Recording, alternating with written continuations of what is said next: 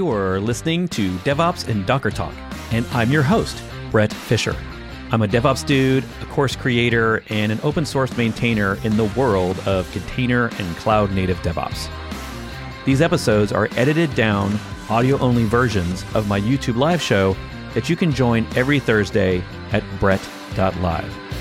This podcast is made possible by my Patreon members. I'd like to thank all of you patrons for your continued support. It means a lot. Your podcast player should have the show notes for this episode, including links to the original show on YouTube, topics or tools we might discuss, how to support this show with Patreon, and links to get discount coupons on all my courses. You can always get those notes and links at bretfisher.com. In this episode, my guest is Eric Veld, a manager of developer advocacy at HashiCorp, the makers of many of our favorite open source tools like Terraform and Vault. They also make Nomad, which is an orchestrator like Kubernetes and Swarm, but it has a unique set of features that make it an interesting alternative on multiple levels. I guess you could call it a multi server workload orchestrator because it's not just for containers, it's also for non container apps and even creating and managing virtual machines. It's known for having a much simpler infrastructure design than Kubernetes and also having a stronger community and feature release cycle than Swarm. We get into all that in this episode, and we do include some demos of the running workloads and how to configure them and start them and look at the web UI and all that. We do that in the video version of this on YouTube, so check the podcast notes if you're interested in the demos. Eric takes us through the basics of Nomad, the infrastructure design, the unique things that it can do, and more. I've wanted to do a Nomad show for years, years. and I'm grateful that Eric was able to be on the show answer a bunch of questions that I had and also others joining via the live stream. In a world where Kubernetes drowns out most of the news about other ways we might distribute and control our workloads, it was great to take a step back and think about alternative ways to manage all those server apps. Thanks for listening, and please enjoy this episode on the Nomad project with Eric Veld of HashiCorp. Hello, welcome to the show. This week, I want to talk Nomad, and uh, I was very lucky to get Eric Veld on the show, all the way from the Netherlands. Thank you for being here. Yep. My pleasure. Uh, thanks for having me. And it's nice to see other people from the Netherlands joining as well. Yeah, you got some locals. You're bringing all the people. Hello, everyone. We've got Germany, we've got India, we've got people from the States. It's just, yeah, we're, it's great to be international here. So we all have container orchestration problems. So Eric, you're at HashiCorp now, right? You're a developer advocate. Tell us the brief history of you getting to HashiCorp because it's kind of one of those things where we all use HashiCorp tools. We maybe don't interact with HashiCorp directly. Yeah, we hear that like from some com- communities where it's like, wait, you make Terraform? I know Terraform. It's, they know the tools. They don't always know the company behind it. So yeah, it's always nice when they then learn that, oh, and we're actually using that as well and that as well. It's been just over three years now that I'm at HashiCorp. And before that, I used to do a lot of development. I've done front end, back end uh, development. I've done design and infrastructure as well. And that's what eventually led me to, to HashiCorp because I was doing more and more infrastructure at one of the startups I was working at and started to do consulting. And at that consultancy company, they used a lot of HashiCorp tools. So we used Consul for all the service discovery and Terraform to create all the infrastructure.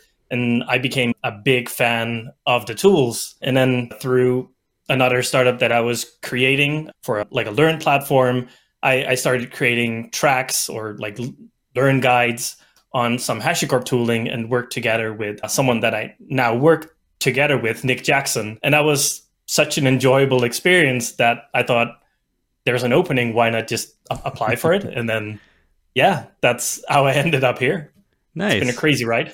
yeah, that's that's actually a pretty good story because it's almost like you you found what you liked and you went after it, and then you actually got a job there. So that's that's always a good that's always yeah. a good happy ending there. All right, so are, do you focus on all of the HashiCorp tools, or do you have? You're not a um, Nomad um, project specific person, right? Like you're a no. Not everybody on our team does all of the tools. Like some right. are more in depth in some of them and try to specialize on that. I'm more of a generalist where I love to just do as many things as possible. So I pretty much focus on all of our tools, and then Nomad has a, a position in my heart because I've been basically creating content for that since 0.2, even while I was working at the consultancy. So always stayed close to Nomad.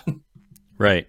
And we were talking before the show that Nomad as a tool you know, if I could index all of the ca- captioning for all the shows we've had here every week, that Nomad is mentioned many, many, many, many times. But strangely, I, I realized we've never had demos. We never really got in, into the differentiators of it. Like, when would you decide to use this? What can it do? What can it not do? Was it optimized for? And those are all questions I still have years later, sadly. And yeah. one of my goals for today, and for those of you watching, is to, you know, I'm a little selfish on this show. I'm learning too.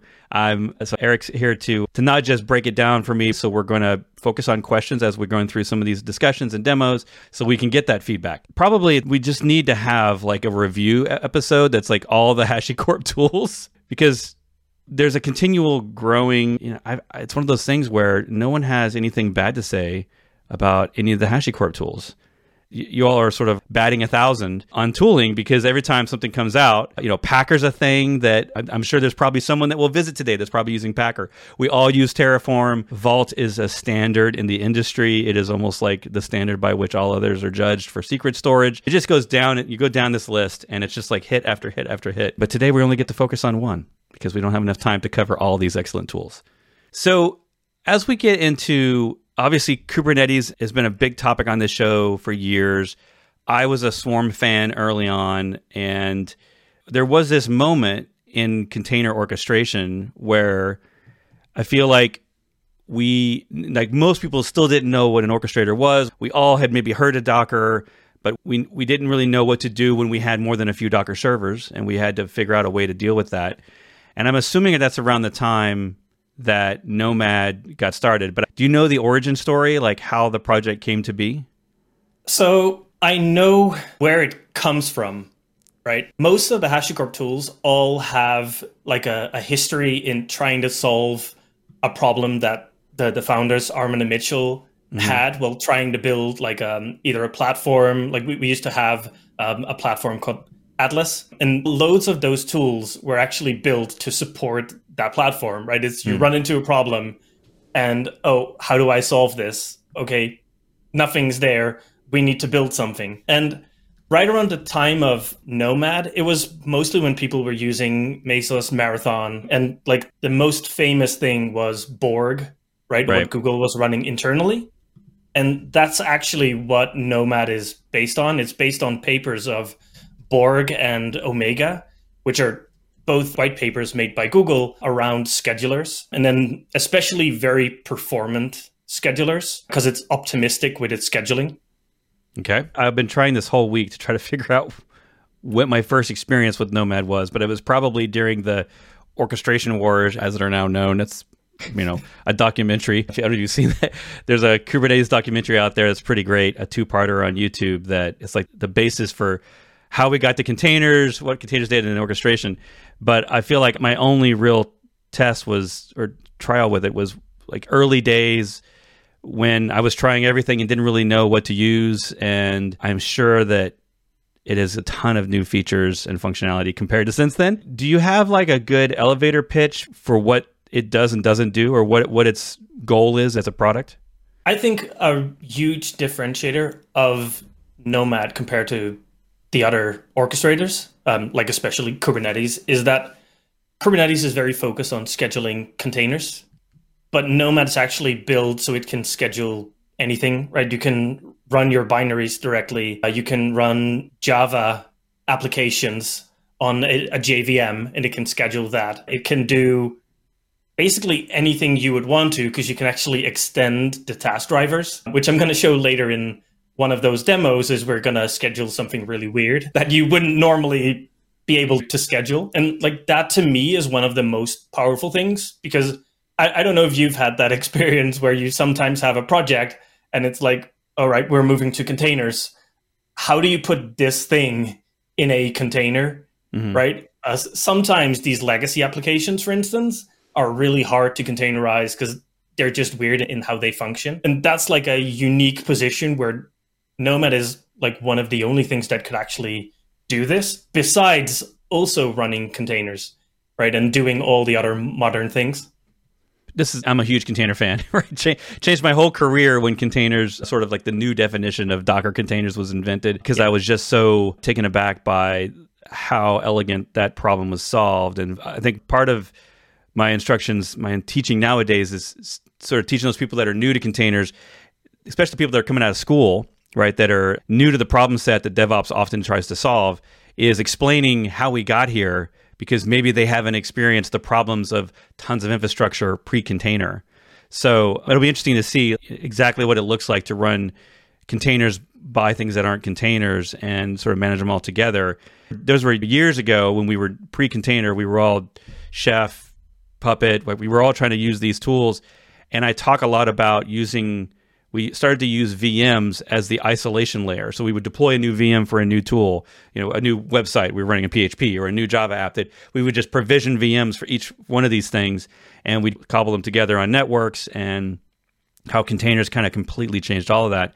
But there's another part of this that also I don't feel like everyone fully understands, including myself, is this writes on top of Consul, right? There's a that's sort of the database backend layer so no, Nomad actually runs entirely individually, but you can use Consul to add additional features to it.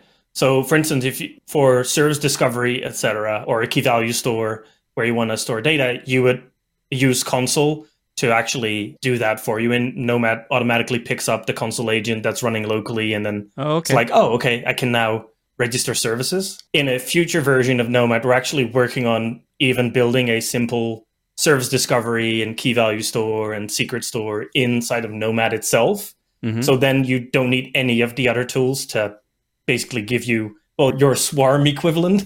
Right, I was getting ready to say this starts to sound like Swarm a little bit. Yeah, before the show, there's it's funny because like Robot Glock is saying Bret was the last Swarm advocate, but I was more in love with the idea of Swarm than actually Swarm itself, and it was you know the idea that secure by default simple to configure for smaller clusters. In a lot of ways, we've got all these other tools like Nomad and K3S, and like we've got a lot of attempts. And I don't know, at some point, uh, maybe during a demo, maybe we should do this where at a future version of this, where you have all that included, I will give it like the swarm pass and say, okay, I now I now anoint you as the official swarm replacement for those that have very small requirements. They're not looking to make a bunch of Helm charts or Kubernetes manifests in a template engine, and they're just really trying to maintain an individual with small amounts of infrastructure, and they're not trying to Kubernetes everything. I'm always looking for tools like that, right? Because I, I do think yeah. that even with all of the great Kubernetes deployment tools we now have, and you know things are getting better all the time, but I, I still don't like everything being one thing, and I still like the idea of like different opinions of tools. So I'm always excited to hear like Nomad getting new releases, seeing the the commits still staying strong with the project because I I do think we need Kubernetes sort of happened, and it's not going to be the last thing we all invent for how to organize workloads. So I'm always interested in the, the, the differencing opinions of it. What else would you talk to someone about where they're, they're relatively new to containers? They're implementing workloads. They're sort of figuring out their Docker file approach. They're trying to maybe build a compose file where they're trying to get their database and front ends working together. And now they're realizing the problem of multiple servers. What are some other things that would maybe make Nomad stand out or how they would decide whether or not they wanted to look into Nomad? I think one of the nice things when starting out with Nomad and those new features I just mentioned are just going to make that even more so is right. it's a single binary for that is both the server and you can run it as the client as well. So you can just put that binary on a machine, start it up with either configured as a server or client or both, and have it cluster up. I think that is really, really nice. And some people say always that Nomad is simpler because of that single binary compared to Kubernetes, which is all these sure. components. But operating it at, at scale is still more difficult than than if it's just really launched that binary and it, will work on all those machines. Right now, we right. need Consul to give you the service discovery, etc. So, I think for for people starting out, the nice thing is you can just grab the binary, run it in dev mode. It'll bootstrap itself, and it'll give you a cluster that you can then schedule things on locally, which makes it easy to dip your toes in. I, I know we were talking about the what's it called, Tri- tridocker.io. Or Oh, play with Docker. Right. play, play with Docker. Yeah. yeah, it's kind of like that, but instead of it being in the the browser, you could just grab the binary, start it, and then schedule anything you want. You can do Nomad init. It'll give you an example job with Redis, and you can start that up and yeah, have something up and running within five minutes. Nice. We have a couple of questions. Someone said Nomad comes with Knative. I think that's a question. Uh, may- no. Knative is Kubernetes native. That's what the K is for. There are projects where like people have created OpenFaaS plugins, like where you can schedule that on top of Nomad. I'd have to look those up though, but maybe someone else can point at that uh, documentation. But you can do like spawn kind of like functions on on demand. Right. Yeah. Knative being the serverless platform for Kubernetes, right? Yeah, Um, exactly. Yeah, it's like yeah. Lambda on top of uh, Kubernetes. Right. So, what does the name Nomad mean? Uh, also, maybe like the origin of of the name. Yeah, it basically comes from the idea of workloads migrating like from one machine to another machine. So you have like the nomads in the desert right. with the, the camels moving from one place to another. yeah. Uh, that's how I always thought of it too. Is sort of they don't really have a dedicated home. They move around. No, they're Yeah, they're so- transient in your cluster, right? Like Right, machines come and go, and then workloads have to move. Yeah. I think that uh, throughout the years, I have found a lot of Nomad fans out there, and I'm shameful to admit that I don't remember the last time I even did like a Hello World on Nomad. I know you brought some demos. Yeah. What are some of the things you can show us today? I wanted to show you like a variety of things we can schedule. We're just gonna try uh, a whole bunch. I don't know how many did I? One, two, three, four, five, seven different things. Eight actually, because we're gonna obviously schedule a container as well for you. So I, I thought we'd we'd start there and just see whatever comes up question wise and just explore what we Yeah. have. Hey there, podcast listener. At this point in the live show, which this podcast comes from, we do a pretty detailed demo getting into a lot of the features, and it didn't necessarily make sense to put this in an audio only podcast. So if you're interested more in the tool and how it functions, check out a link in the show note that will take you to the YouTube live that this comes from, and then you can get the full demo there. I have a, I have a quick question. Go ahead. Is that is the GUI built into the Nomad binary? Is it, is it running that as something Yep. separate? Oh, okay. No, that's built into the binary. So whenever you start the, the server, it'll also spin up slash UI here. So, So that's that same endpoint is also, I guess, the API you're talking to. Yes. Yeah, but Um, it's basically it's got one listening port. It sounds like right, and everything. Uh, well, it has multiple. So it has 4646 and 4647 because it also does gossip to oh, okay. to basically exchange information about which nodes are down and things like that, right? Like membership. And then all the nodes forward messages as well. So I can talk to any of the nodes and get information because they'll just forward it to the, the server. Okay. Now, in this case, we're not running Consul, right? I am actually running Consul. Oh, okay. So I'm just running Consul in a separate container next to my cluster. And I've configured Nomad to point at that cluster, right? So it, it just knows like, all right, Consul is there. And then all the clients have a local agent that they automatically pick up and can register things with. right. Okay. The question: Assume everything in the GUI can be done via the CLI and is scriptable. Yes. Yeah. Like I, I mostly by myself use either Terraform to do everything or the CLI, and I just use the UI like to view things because it's just quicker to click through a UI to see if your allocations are all right than writing ten commands, right? Sure. Yeah, I mean, uh, and there's yeah, there's a time there's a time for both. Plus, Yeah. as much as we all like command line GUIs, it's just sometimes nice to bring up something in a browser and look at it visually with the co- with the pretty Yes. colors. All right, and you're running all this in containers, but that's but you don't have to. This is not something where we have to. no, have this to is nest just right? for my Yeah. setup, so I can quickly throw everything away. Normally, you would just run this on virtual machines, right. right, or or bare metal. Right. So technically, there's a way for someone to just run this, like you're saying, on bare metal or a cloud VM or whatever, and containers aren't ever actually involved. Right. Nomad could be Yeah, started up on the system. The Nomad resources that it starts could be not containers. That's, I think that's an interesting distinction. Is that teams that are not yet fully containerized could possibly use this orchestration for their current workloads. And then as they containerize those workloads, they don't have to switch to a different cluster or a different tool. They can just keep using the same thing. Do you see that happening a lot with uh, users? Yeah, I think it's a really nice way to migrate as well. Let's say you're using systemd on VMs, right? Then switching to running your simple binaries or JVM tasks using Nomad, you then are not locked to those specific machines anymore. You basically go from uh, machines being unique to being, well, there has to be a machine that can run this and right. doesn't matter which one it is. Then from there, once you start like breaking parts off your monolith, you can then either containerize them or or not. It doesn't matter so much anymore. You can then spread them over multiple machines, right? And then using things like service mesh, you can even do a slowly traffic splitting towards the new version from the monolith, etc. Right. So it's a really nice way to go from non-containerized workloads to containerized workloads and even keep some of the workloads that you might not want to containerize or or can't. Like right. I once did a demo for a, a bank where I was running COBOL applications with Nomad and that works fine, but I don't think a lot of people would want to like Dockerize COBOL applications. You yeah. you could, but it it's a bit weird.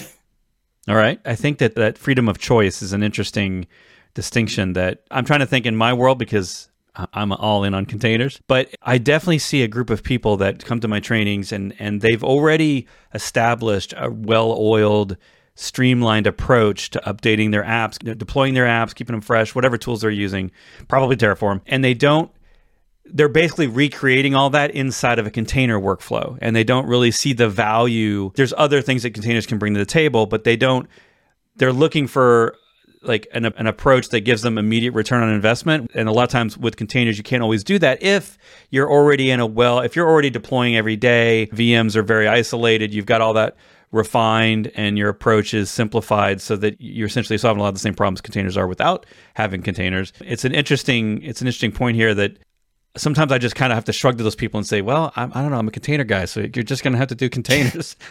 but now I can now this is like, well, maybe you don't. Uh, you could just keep doing what you're doing, use some HCL, and you can now sort of, you know, a lot of us we were bash scripting and writing Ruby for Chef and Puppet and all this stuff, but back in the day. So a lot of times teams just it's not broke. They're not looking to fix it. Or they they're too scared to actually touch it because it, it might actually break and then they don't know how to fix it.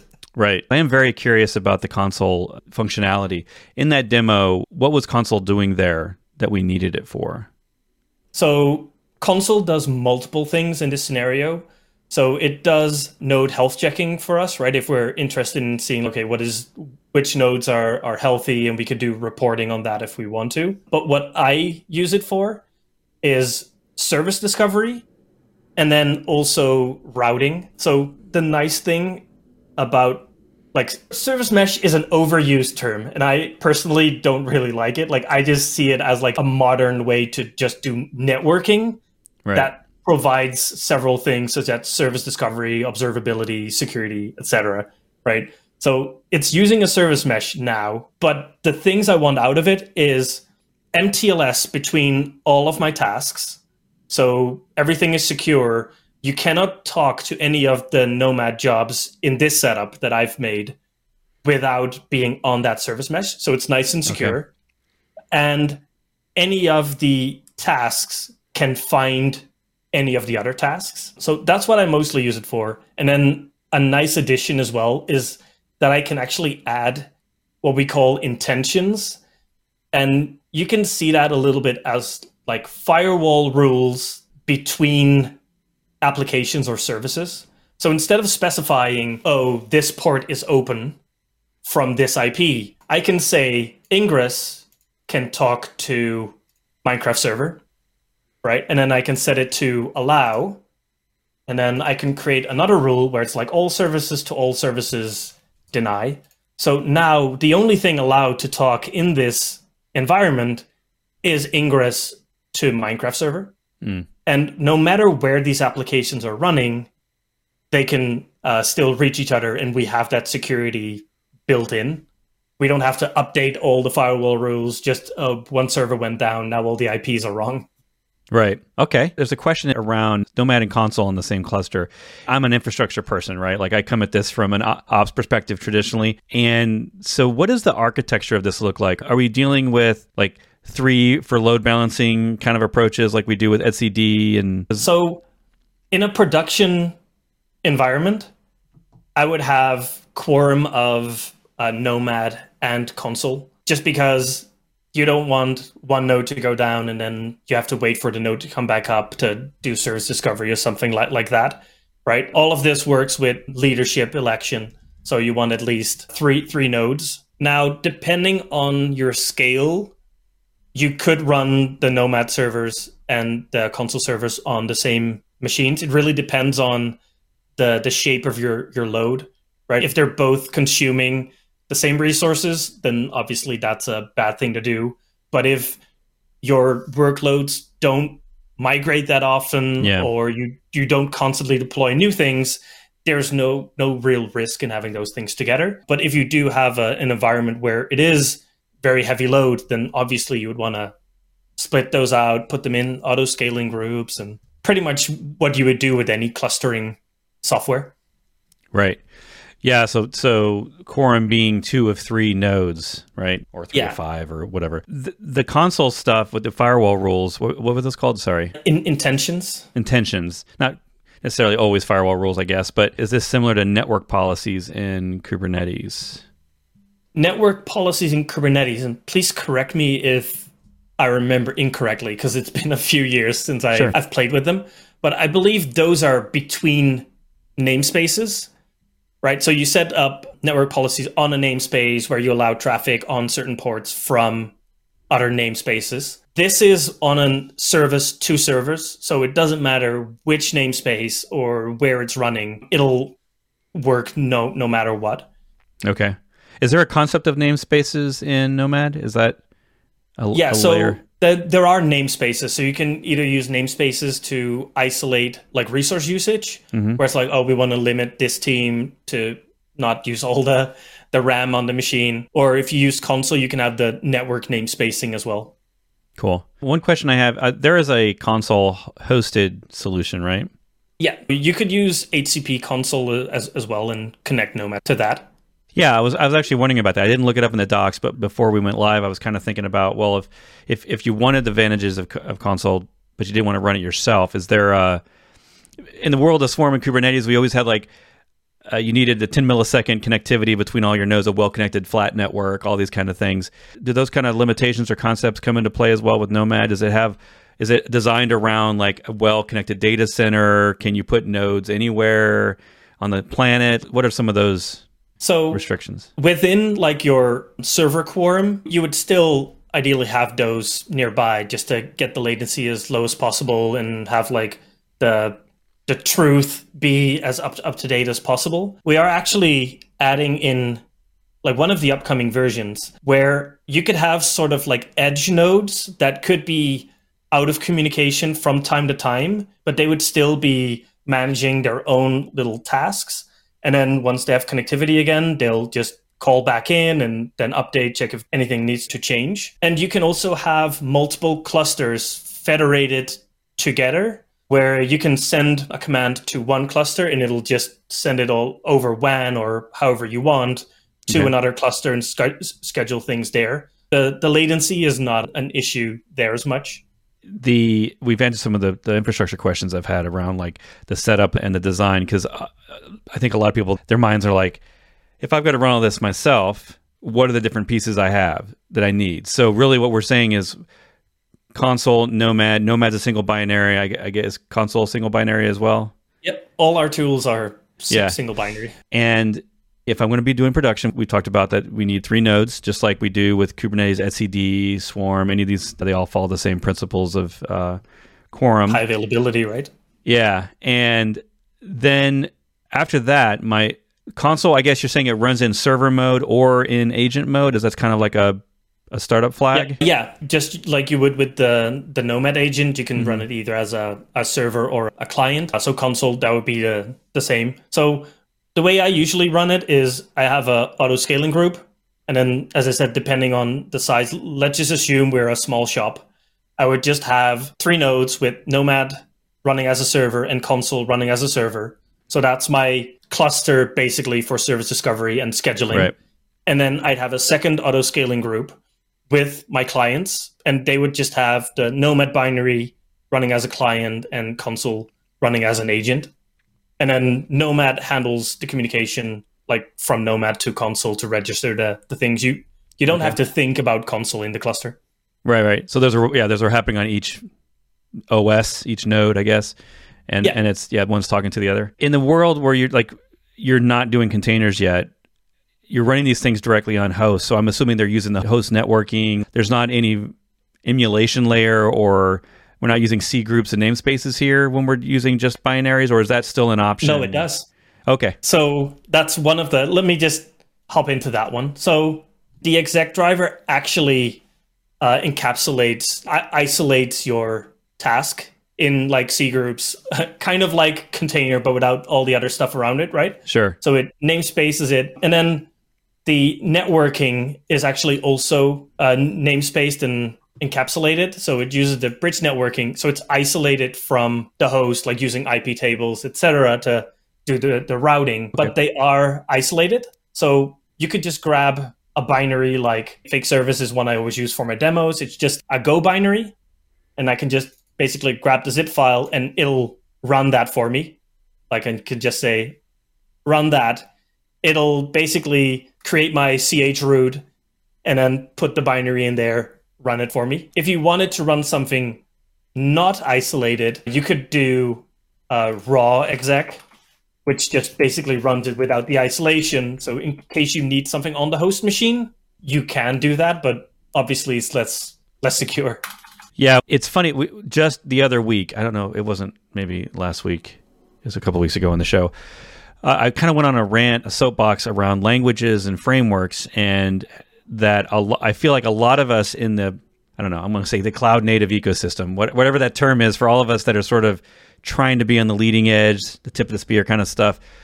A lot of us we were moving languages to Go, Rust, and these statically compiled languages, which traditionally in computing was not seen it in a positive light over the last 30 years because we always wanted library reuse. We wanted to, you know, internet was slow, hard drives were limited, like all these limitations in, in infrastructure and hardware that we don't have today because those limitations aren't really there in most cases.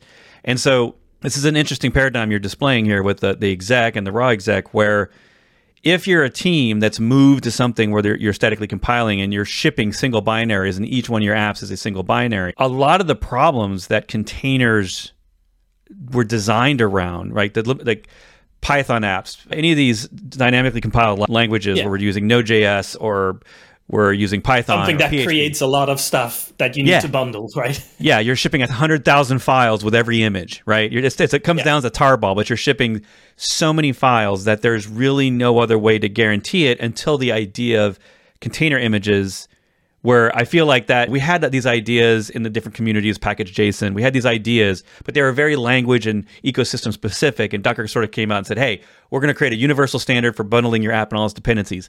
But if your build is building all those dependencies in the binary itself, you know, yep. we're not talking serverless yet, but in this case, you almost could say, well, your GitHub download URL is essentially your registry. And that's because that's what you're showing, right? You're like downloading it from essentially a system that hosts, hosts your code, but also has file download capabilities in their package formats. And you can remove the complexity of the Docker file and you start building a very similar model, it sounds like, and you're like, yeah, yeah, yeah, Bret, catch up. I know you're just thinking that to yourself, but I'm now sort of realizing you're now you're taking the lessons learned from containers of a, a an isolated artifact. Essentially, these binaries you're showing are artifacts, and you're shipping those in a controllable way where you can guarantee the version, you can replace them when they need to be, you can dynamically spin up and spin down, and these all seem to be like the concepts of containers. But you're able to do that because you chose a language and that's an important distinction I want to make here because we have people in the audience from probably every language ecosystem. And a lot of times I get people that are asking about where should I be looking to the future? And I feel like if we could just take a sidebar moment, talk about I feel like these statically compiled languages and the trend of doing so uh, of because obviously these languages don't have to be statically compiled. They can be treated like Yeah, other languages. You can pull in a whole Git repo as well, right? Like the, the Yeah. source can just be the actual Git uh, clone link. You can put that in; it'll pull in anything you want. But ideally, it's one binary, right? That's just right. the nicest way to ship it. Yeah, the only dependency I have on that binary is I need a kernel. yeah, right. Yeah, because if, if we clone down Git repos, even though you can do that, I feel like that's the world we came from, which was Yes. I download my npm, I have to get the right node version, I download my app, now I got to do dependency management. And if I'm in something like Ruby or PHP or Python, I now need system dependencies as well as app dependencies. And, and Yeah. now we're all down this rabbit hole of dependency hell. Which I'm actually creating another video to remind people about dependency hell because that's where we came from. I feel we're sometimes still in it with Python and Node. Right. Yeah. I mean, there's a lot. And especially if you're someone who's trying to ship multiple versions. That's what got us to containers to begin with is I wanted to ship my Python 2.7 app and then also a Python 3, 3.9 app and not have them interfere. But if we're in an ecosystem now where of sort of the, the, the languages that people are choosing out of the box now are more often, not necessarily the majority, I'm not going to claim that, but more often these statically compiled languages like Go and Rust it seems like something like this could exist and you could have a very streamlined DevOps workflow that's fully automated and scales up and scales down, but you never used containers, which exactly. which is interesting because I've been telling people for a while that we don't have a really we don't have anything better than containers yet. Like serverless isn't a replacement for containers, to, in my opinion, and No, we it's, don't. it's ha- a different architecture, right? It solves Yeah. something different. Yeah, and you have to rewrite for that. You can't just take an old monolith and put it there. But if you're Yeah. rewriting your code and you're not ready for serverless or you don't think that's going to fit the the mold for exactly what you're doing, I could almost see where you could argue, well, just skip containers, use something like Nomad, statically compile everything in Go or Rust or whatever you're like. C++, you can do that too. you can, yeah, you can COBOL all your uh, your way to everything. But uh, the idea is if you don't have dependencies, and that's the key, is I want people to understand like dependencies are the problem. One of the biggest problems that Docker tried to solve was dependency management. Yeah, it's a language question mostly, right? Yeah. If I'm going to do something in in JavaScript, right? I'm going to use a, container because I want all that stuff to be Yeah. packaged away where I don't see it. Python, same thing. I don't want to have all those dependencies on, on my machines. But Go or Rust, right? As long as I pick the right architecture, it'll run, right? I just need the binary. There's no sense in containerizing a Go binary because what is the difference between that or running it isolated? Right. So when you're showing those exec jobs and stuff, you probably showed it and, sort of covered it or scrolled through it at least already. Are you controlling versions through like download URLs or is there like a concept of it? Because, you know, with, we have tags with images, right? So that we understand this is the version I want you to download. Is it more raw, like just basically it's the download URL and specify? That depends on how you want to uh, do it. So the library used in the background for our artifact is go-getter. Um, so go-getter supports things like versioning through the URLs. So if you're Right. pulling from a Git repo, you can use gitref to get a specific version. If I'm pulling in a binary, I can just put it in here and Right. just template it out with a variable, for instance, that I pass into my Nomad job. I could specify, just like you would in Terraform, I could put variables at the top of my file, pass them in when I run them, and then be like, okay, I want to template out the version to whatever I pull in. Like that's how I would do versioning in this case. Because with a Docker image, it's not much different. You're still specifying basically the the link to where it is on Docker Hub, right? With a version. Yeah. Yeah. That, in fact, when I, I built some tools for our classes, and so I'm pulling in a lot of these cloud native tools into sort of a container, a troubleshooting container. We call it shpod or shapod, however you want to say it. And that's largely what the Docker file ends up being is I'm just downloading pre-built, probably Golang binaries that I have to specify the version at the top of the Docker file in environment variable format.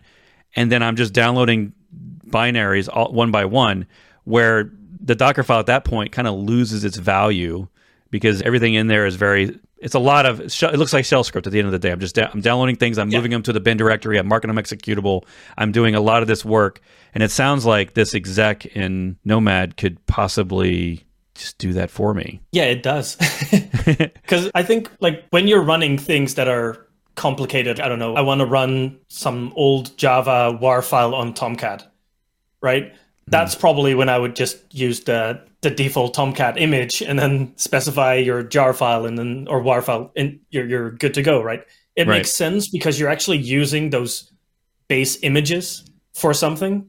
But if you're just choosing from Alpine or from scratch, Mm. putting in your binary, then you're doing a lot of extra work and creating additional artifacts Right. to what you're already building. Artifacts It- to bundle my artifacts. Yeah, exactly. Right. Yeah, because I've often looked at the container image as the evolving format of like the universal package manager that everything should be put in. So it sometimes when you're like me and you like a container is the hammer that I hammer every you know everything looks like a nail or whatever when you Yeah. all you have is a hammer. So we, we're getting some questions, but I know that you wanted from because I'm such a container fan. I'm assuming is there like a Docker driver? Is this how this all plays out? Is instead of Yeah, using so- an exec driver, we choose another driver that runs containers? Yeah, the Redis task that I actually ran from inside Minecraft by smashing the computer, it just ran basically this file, which uses driver docker, and then the config is just the image that, that I want to run, and then specify which ports or volumes or whatever I want to mount in it. It's basically all the same. If you know the format of a job file, switching between the different task drivers is really easy and usually just boils down to specifying config. Very cool. Is the Docker driver, does that imply that it's using the Docker daemon or can it be like containerd directly or anything? So there's also a containerd uh, driver Oh, if you want to specify that. And there's a, a bunch of different flavors that people have made for all the different uh, variants. Right. It sounds like task drivers is like the universal, it's sort of the plug and play system for how exactly your workload gets started. Okay, so we've got Docker, containerd, exec, this raw exec. Like what other drivers? So there's Java. Oh, let's right, that's to- right. You mentioned that one. Yep. So there's built in, we have QEMU, so you can actually run virtual machines on top of Nomad. There's Podman if you want the different flavors of, of Docker. Uh, Docker, obviously. There's, I think, containerd. Like, there's a whole bunch of drivers already built in, and then ones that the community has actually created for workloads that they want to run. So if you're stuck on Windows with I- IIS apps, you could schedule your IIS apps on Windows with Nomad. Yes, that's mentioning the system D in spawn task driver. Yeah. Someone asked about would Nomad be practical for use to spin up local dev environments? I'm trying to think how that would work. So I I think especially with those improvements that I talked about, right? With if everything's in the single binary, including like simple service discovery and key value store, I think it's actually a really interesting Docker Compose alternative because it basically gives you Compose but with more flexibility because your Compose file would just be like your Nomad task files Right. right or job files and then you would run those and you can do either batch or uh, system or any driver you want as well Yeah, there's some teams at HashiCorp doing that. So a related question, and this is a brand new thing, was at the Docker community event last week and saw Docker showing off Docker desktop extensions, which basically is plugins for the Docker desktop GUI that allow you to add extra functionality to Docker desktop. They're asking are there plans for a Docker desktop extension for Nomad? So I guess how that would work would be Nomad would run in a Docker container. i guess in a vm because that's what they do with kubernetes right like they spin up uh, Yeah, it's a little mini VM and Linux VM in the background. Yeah, on Mac and well, Yeah. on Windows it's using WSL2. On Mac it makes a little yeah VM. They now have Docker Desktop for Linux that actually runs a Linux VM on your Linux desktop to run all the Docker Desktop stuff because they feel like if you're going to use Docker daemon on Linux, like you're just going to use dockerd, like you're going to install the apt package, Yeah. and, and you're going to use that. But if you wanted you wanted to isolate your Docker stuff and be able to remove it and add it and and keep everything in sync with the rest of Docker Desktop tooling, it's probably going to be in a Makes VM. And I'm going to answer for you and just say I assume no because I don't think anyone. I think there's very few people that actually have looked at an extension yet. They, they haven't even. i haven't it thought about it yet but i have to look into how difficult it is but otherwise i might just build it because it sounds kind of cool yeah. Well, it's almost like a lot of the different Kubernetes add-ons have sort of like the web GUIs and stuff have added sort of almost like a menu of choosing different things you want to install. And like MicroK8s does this the command line where you can enable all the different add-on functionalities and different resource options that it does.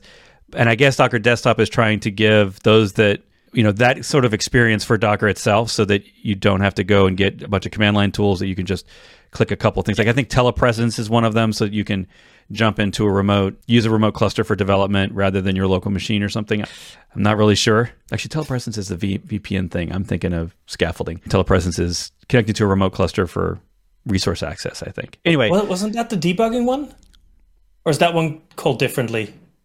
There's too many tools. I'm the same. I had the same problem. I know there's troubleshoot sh and there's Komodor. Those are troubleshooting tools. But yeah, so Docker desktop extensions. I guess that'll be a thing this year. So check it out.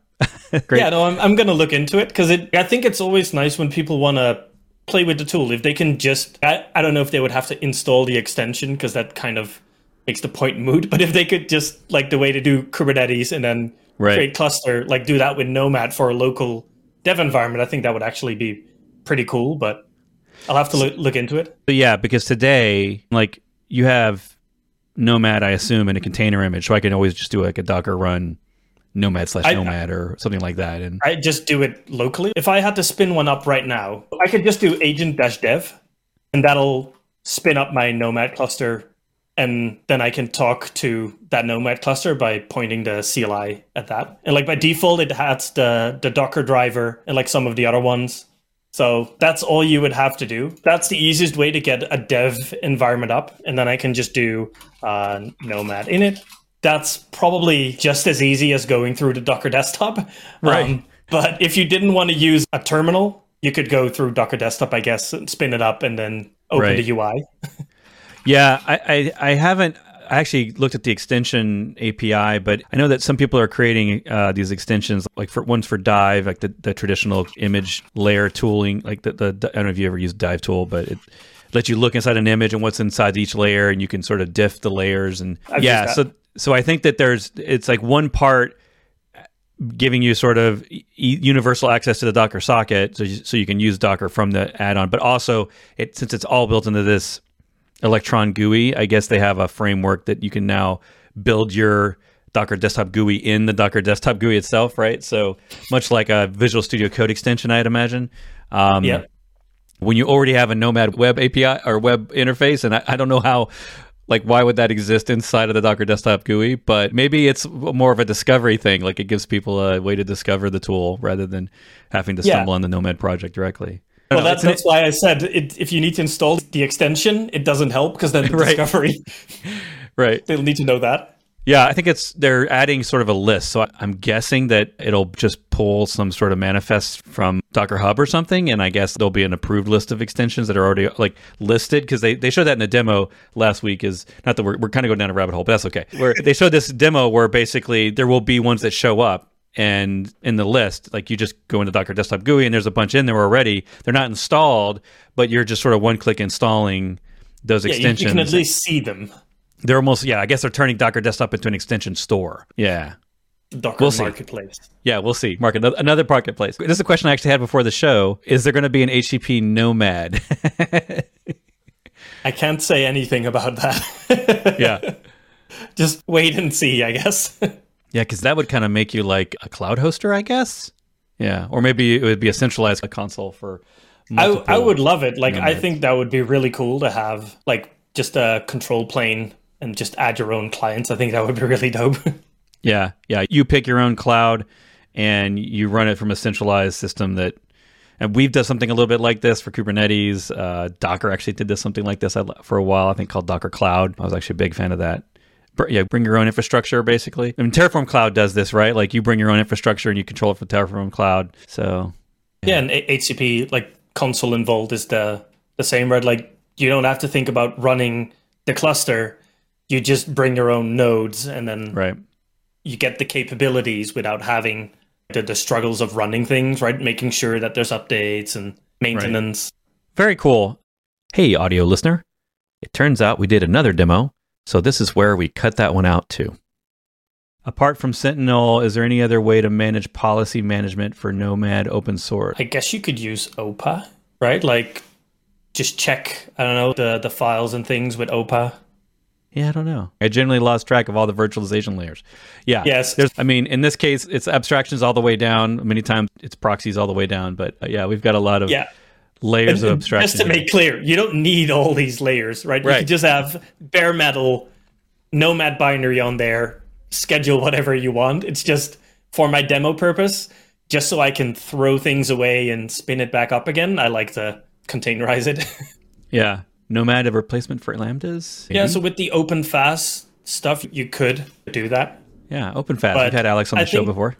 Name drop. I, I think the nice thing about lambdas is you're not hosting them.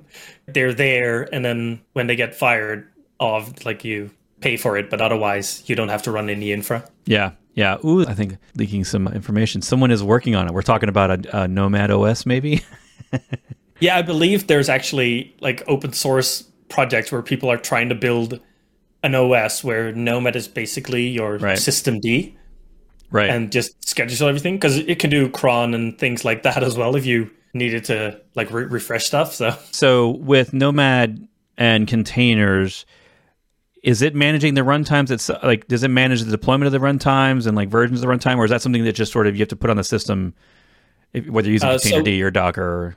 Yeah, so the system needs to have the runtime, and then Nomad will pick that up. If you have like very like non-standard config, you can just configure the driver to, to use that. Mm-hmm. I'm assuming the same with QEMU and and KVM. Yeah, you need like to have you need KVM to have those. on there Yeah. and JVM on the machine. Right. Very cool. Create a task that, like an exec job that down basically does the apt install or whatever. But Like a raw exec that pulls it down, and then yeah, then you can run your Yeah. Docker. I probably on wouldn't go that far. I just build an image. Right. Uh, that's like back when I was doing Swarm, I would do a Docker exec command inside a Swarm service so that I could control Docker from Swarm itself because there was no way to add Docker drivers from within. Like there was no way to centrally centrally control Docker's configuration or its drivers or anything like that. So we did, I did do some of that nested weird stuff. In fact, I feel like there was a question that somewhere asked about that. I can't find it. Well, anyway, Eric, it's been fantastic. I've learned so much. I now need to go find a project to try Nomad with. I'm curious, is Nomad so for Ubuntu distributions, is it an apt package?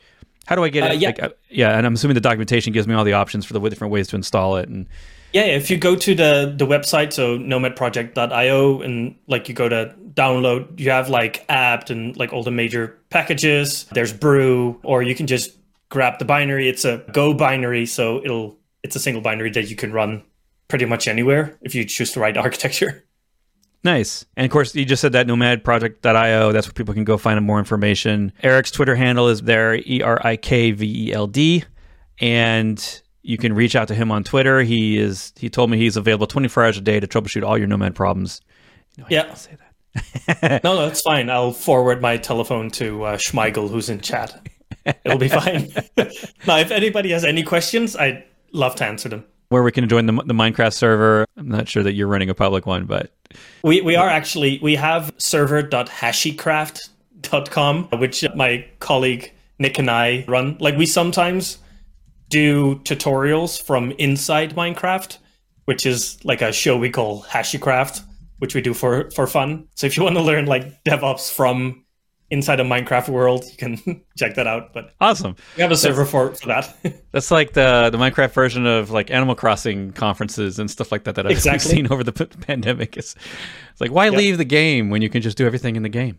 Well, thank Yeah. you so much for being on the show. Uh, this has been a lot of fun. And for My a long time now, I've been wanting to understand more of the internals of Nomad and see the capabilities. So thank you so much for being here. And thanks to all those in chat that were showing up from HashiCorp or the Nomad fans there. Appreciate all, you all for showing up. And people stick around this show all the time, throwing out Nomad's facts about, oh, well, you could do that in Nomad all the time. So now at least I feel like I know a little something about that. Thanks again, Eric. my pleasure. All right. See everyone soon. Thanks so much for listening, and I'll see you in the next episode.